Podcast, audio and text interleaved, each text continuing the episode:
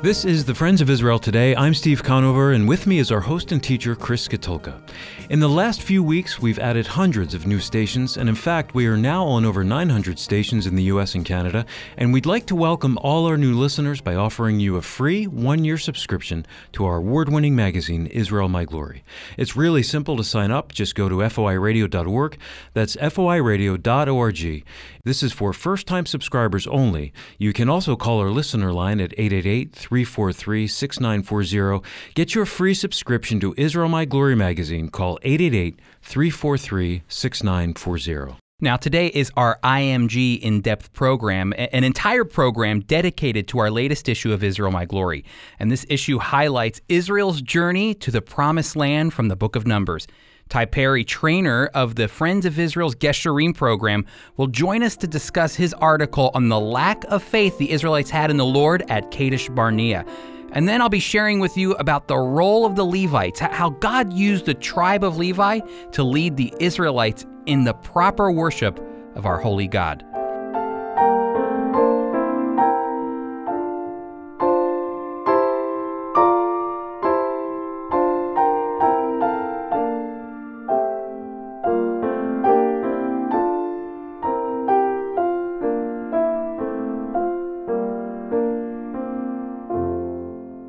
Today on the program, I am happy to welcome a dear friend and colleague, Ty Perry.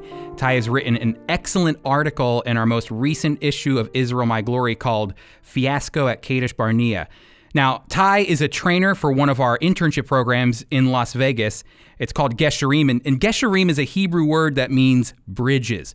So let me say this really quick before we get to Ty's article. Uh, if you love Israel and the Jewish people, if Jewish ministry interests you, if you find yourself sharing with others about God's plan for Israel and the Jewish people, and it's a passion that God has given to you, well, then I want to encourage you to go to foiradio.org, and there you'll find information about Gesharim. And I believe, Ty, uh, it's for ages, is it 18 to 35? That's about right. Yeah, millennial age young people. Okay, that's great. So it's a young adult program for millennials, 18 to 35, Gesharim. And that's why I'm also excited to say hello to Ty. Ty, how you doing? Hey, Chris. I'm good. Thanks for having me today. Hey, this is a fantastic article that you wrote, Fiasco at uh, Kadesh Barnea. Um, you know, Kadesh Barnea is the place where Israel chose their fear over the faithfulness of God. So, Ty, can you talk a little bit about that story behind Kadesh Barnea? Sure. Well, to give a little context, remember that the Jewish people, uh, the nation of Israel, they had been in bondage for 400 years in Egypt. And finally, God raised up a leader, Moses, to lead them out of bondage and into the land God had promised their their uh, forebear Abraham years uh, before. And when they are trekking through, they're almost to the promised land at that time called Canaan, and uh, they were to spy out the land. And when they do, uh, there were uh, 12 men who Moses commissioned to go spy out the land. 10 of them came back with fearful reports. They said, It's not possible for us to take this land. Two of them said, Absolutely, we can. Uh, Joshua and Caleb were the men. And um, eventually, God said he, he became so angry with Israel for their unbelief that he said to Moses that he would disinherit the people and he would raise up a new people through Moses. Well, thankfully, Moses intercedes for the nation of Israel and begs God to pardon these people, not for their sake, but for the sake of God's glory among the, the people of the nations. And um, through that, we see that that generation that didn't believe his word, uh, they died. They never saw the promised land. But Joshua, Caleb, and those uh, who are 19 and younger, they did enter it. So you would say, though, Kadesh Barnea is a real kind of crux moment in Israel's history because God had led the Israelites out of Sinai through miraculous works. I mean, we're talking protected them from the 10 plagues, protected them from the Egyptian army, literally clears a path, dry ground uh, through the sea. They walk right through. He gives them the, the law, and now 40 days' journey, and all of a sudden, it's this sense of faithlessness. What what happened, Ty? Like, what, what do you think it was? Well, I think the people, and this is not just a condition of Israel at that time; it's a it's a human condition. Uh, they saw obstacles that they, in their own strength, could not uh, could not overcome, and they got their eyes off the Lord. And you know, as you were saying, it's amazing when we read this. We would say, "Why on earth would you not trust the God who brought you through all these things and preserved you uh, for 400 years, plus through all these these plagues? Why wouldn't you trust Him?" And yet we do the same thing, really. Uh, nothing's true. changed. And you know, Kadesh Barnea is really a testimony to what it means to have faithlessness, to have to, to, lack faith, and to embrace fear instead of going beyond and seeing that God has great things for you. And and and Ty, you were saying this isn't just an Israel problem. This is a, this is a problem that all people have. And you wrote this in your article faithlessness is a tragic condition. It blinds us to God's power and the miracles he wants to do all around us, just as it blinded the Israelites. Can you talk a little bit about that? Oh, absolutely. You know, when we think about the, our walk with the Lord today, we know that we can do nothing in our own strength. Jesus said that. And so often, though, we try to do uh, life, we try to do ministry, raising families, our work apart from His his power.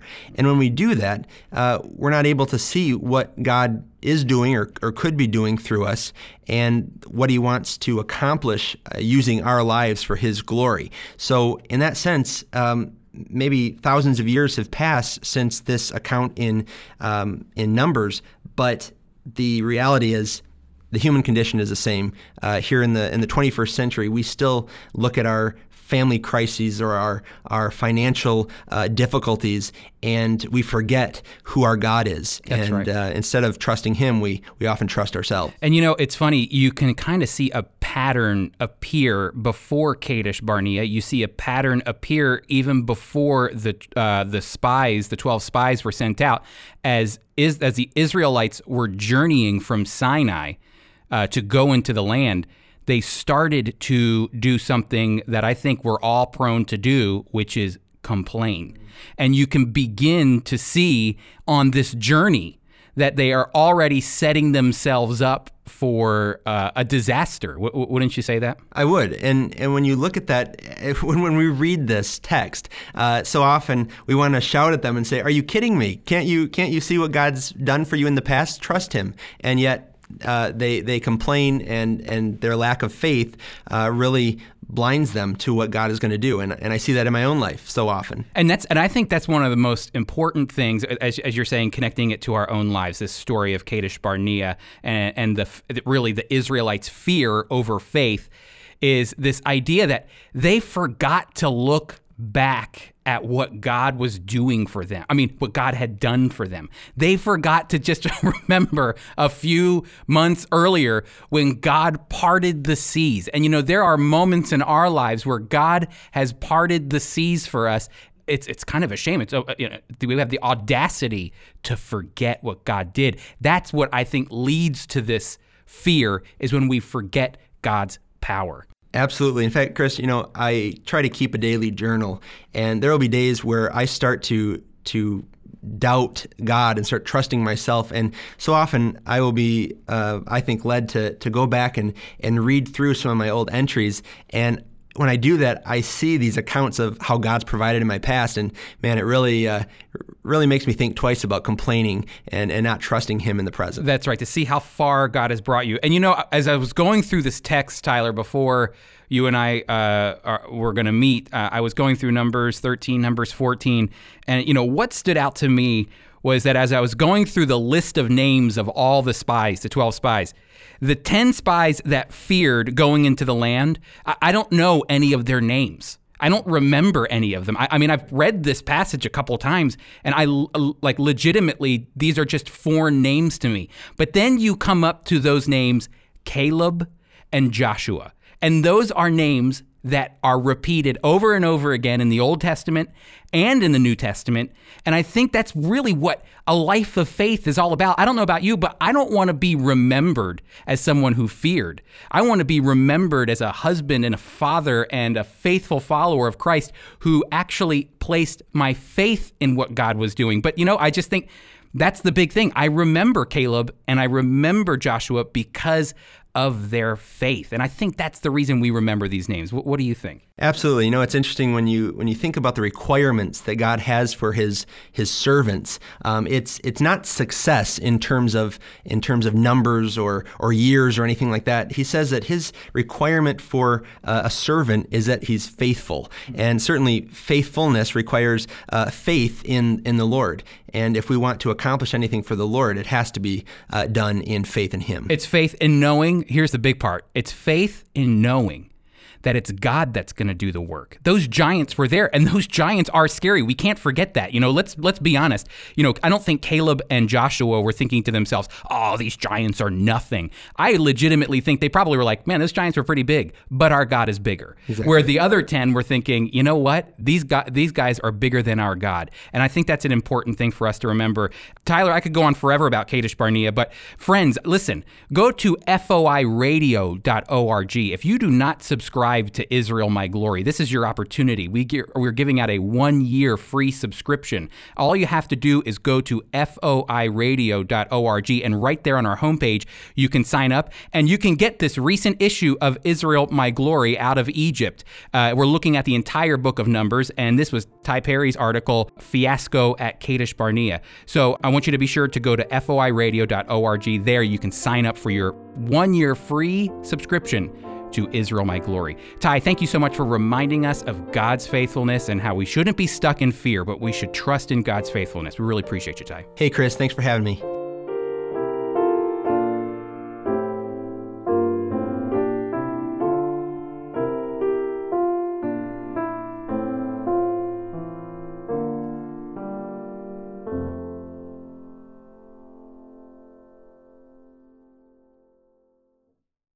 If you're familiar with our ministry, you know that we emphasize the need for solid biblical teaching and accurate analysis on the news of the day. One of the best resources for great biblical teaching that I know is the Friends of Israel's magazine, Israel My Glory. Chris, some may not realize that Israel My Glory has been around since 1942 and has well over 150,000 subscribers. Yeah, I'll tell you, I travel the country speaking in churches, churches in big cities and small rural towns. And no matter where I go, I always meet people who read our magazine and trust it as a resource for Middle East news and great biblical teaching. To order your free one year trial subscription to Israel My Glory magazine, visit foiradio.org. Again, that's foiradio.org. In 2003, President George W. Bush joked, I was just looking for a warm meal somewhere when he surprised more than 600 soldiers from the 1st Armored Division and the 82nd Airborne Division in Baghdad, Iraq. You know, it's a Thanksgiving meal that would never be forgotten. Nobody knew about the undercover mission. Not even the president's family was aware of it. They were kept in the dark. Yet this quiet mission still took two jumbo jets, dozens of vehicles, an entire network of staff, a team of highly qualified Secret Service agents, and a security detail on the ground in Baghdad working together with one goal in mind to protect the President of the United States and to serve the military. These highly qualified men and women made it possible for the president to enjoy a short but memorable Thanksgiving meal with his troops on the ground. In the end, the undercover mission to Iraq was a total success. The troops' morale was strengthened by the presence of their commander in chief. I'm going to repeat that because that becomes important here as we're going through the book of Numbers and we're looking at the role of the Levites in the book of the Numbers. Listen to this. The undercover mission to Iraq was a total success. Why? Because the troops' morale was strengthened by the presence of their commander in chief. You know, in the book of Numbers, the same can be said for the Levites who ministered at the tabernacle day in and day out. They, like uh, the presidential staff, had a similar mission to protect the holiness of God and to serve the people of Israel. The Levites were given a divine task to stand in the middle to facilitate the relationship between God and his people, Israel. The Levites are often typecast as just priests who were in charge of the sacrificial system for the sins of Israel. That association, it's not wrong. It's not it's not wrong to think that the Levites are just priests, but that's not really the full scope of what the Levites were supposed to do. There's a saying that I learned many, many years ago, and it goes like this All priests are Levites, but not all Levites are priests. Levites represented the whole tribe of Levi who God took for his service, making them his own. As it says in Numbers chapter 3, verse 12, the Levites shall be mine. The Levites were called to manage the whole ecosystem of the tabernacle. Not just the sacrificial system, but the whole ecosystem of the tabernacle, from the priesthood down to its maintenance. The Levites, they did it all. The Levites are kind of like the people in your office who lock up the building at the end of the night or take out the trash or polish the furniture and make sure the carpets are vacuumed. You know, w- without them, your office or your church would be in complete disarray, interfering with how you do your job or even how you worship at church. Many of the Levites were the unsung heroes who made worship possible for the tribes so that their faith could be strengthened in the presence of their God. Since the tabernacle was divinely engineered to be a mobile sanctuary, Many of the jobs assigned to the Levites were associated with transporting the tabernacle, maintenance of the tabernacle, and servicing the holy place. That's where God dwelt. It took a special team of people to properly break down each piece, pack it according to God's standard, and transport it with care. And you know, it's easy to think, oh, these jobs are they're just menial. Anyone could learn how to assemble and disassemble a tent. So, why did there have to be Levites? Why couldn't any Israelite who volunteered their time just do these jobs? Why specifically the tribe of Levi? The need for the Levites, actually, we have to go back in the history here, arose out of one of the most profound moments in the Old Testament. At the end of the book of Exodus, God came down and dwelt among his people in the tabernacle. You should read it, Exodus chapter 40, verses 34 and 35. The presence of God inhabited the sanctuary, and the glory of God was so tangible. Think about this. It was so tangible, so physical when that glory came down into the tabernacle for the first time that Moses couldn't bear to be in the midst of it. For the first time since the Garden of Eden, God's presence was with his people. God's presence was with Israel. He dwelt corporately with his people. Yet it looked nothing like the Garden of Eden. When God walked side by side with Adam and Eve in the Garden of Eden, nothing separated them. The Lord and His creation coexisted in a harmonious relationship with no need for boundaries whatsoever. This time, however, if God was to dwell with Israel, if God was going to be with his people, it's the, it's the reason that God wanted a tabernacle built to begin with so that he could dwell with his people. Th- there had to be special boundaries put in place. Spiritual and physical boundaries were necessary. Why? To protect the holiness of God from consuming his people. Everything surrounding the tabernacle was holy because God is holy.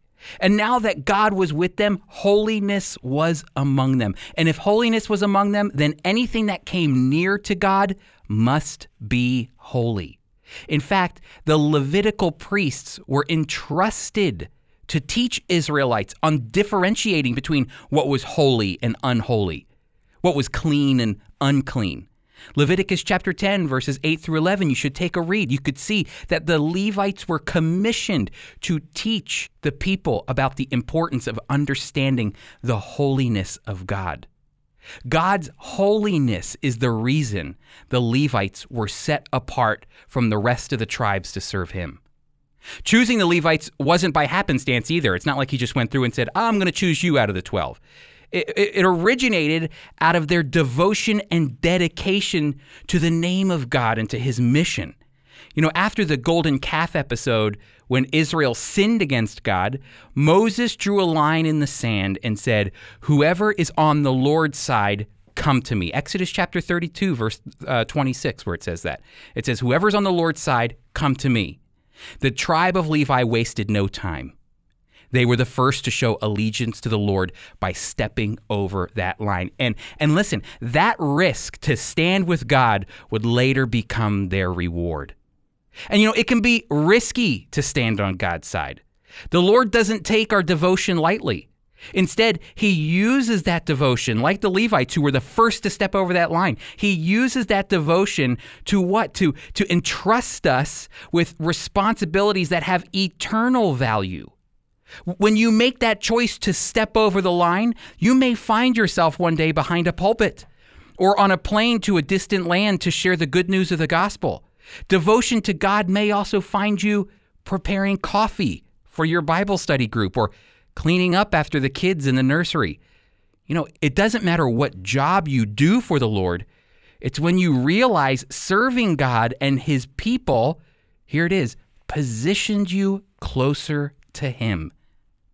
The Levites took a risk to stand on God's side, and as a result, they were commanded to position their tents up against the tabernacle next to his presence.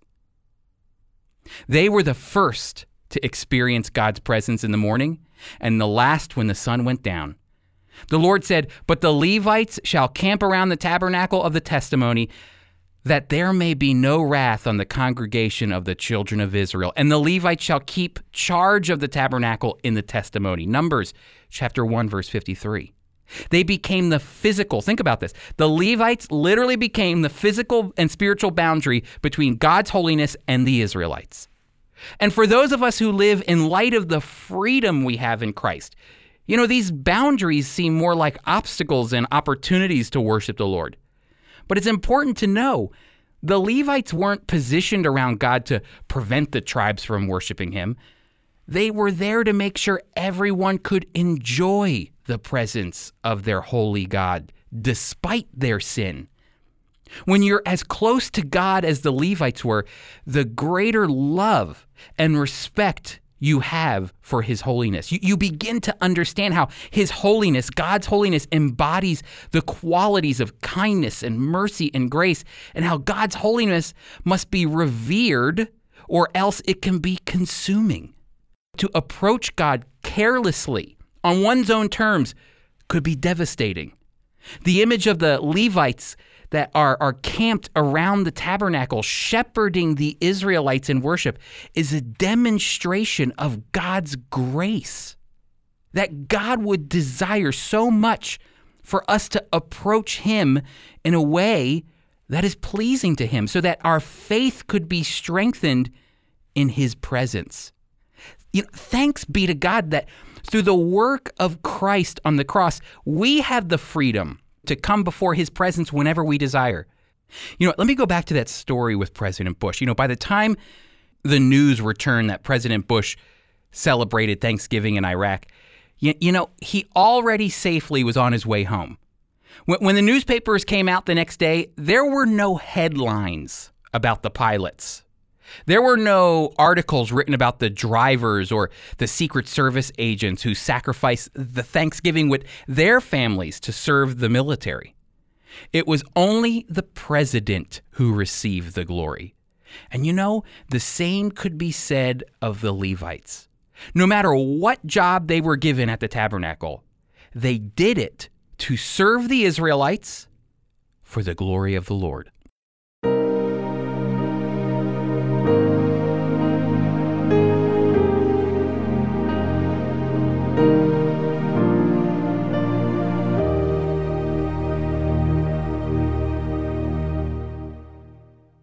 Remind you as we close if you subscribe for the first time to Israel My Glory, you can receive a full year at no cost. Join the thousands around the world that rely on Israel My Glory for clear biblical teaching. I'll give you the contact information in a moment. You know, we at the Friends of Israel Gospel Ministry have been able to share the love of the Messiah and support Israel and the Jewish people since 1938 because of generous donations from our faithful supporters. If you feel led to support our work or to get your free subscription to our magazine, visit foiradio.org. That's foiradio.org. You can call our listener line at 888 343 6940.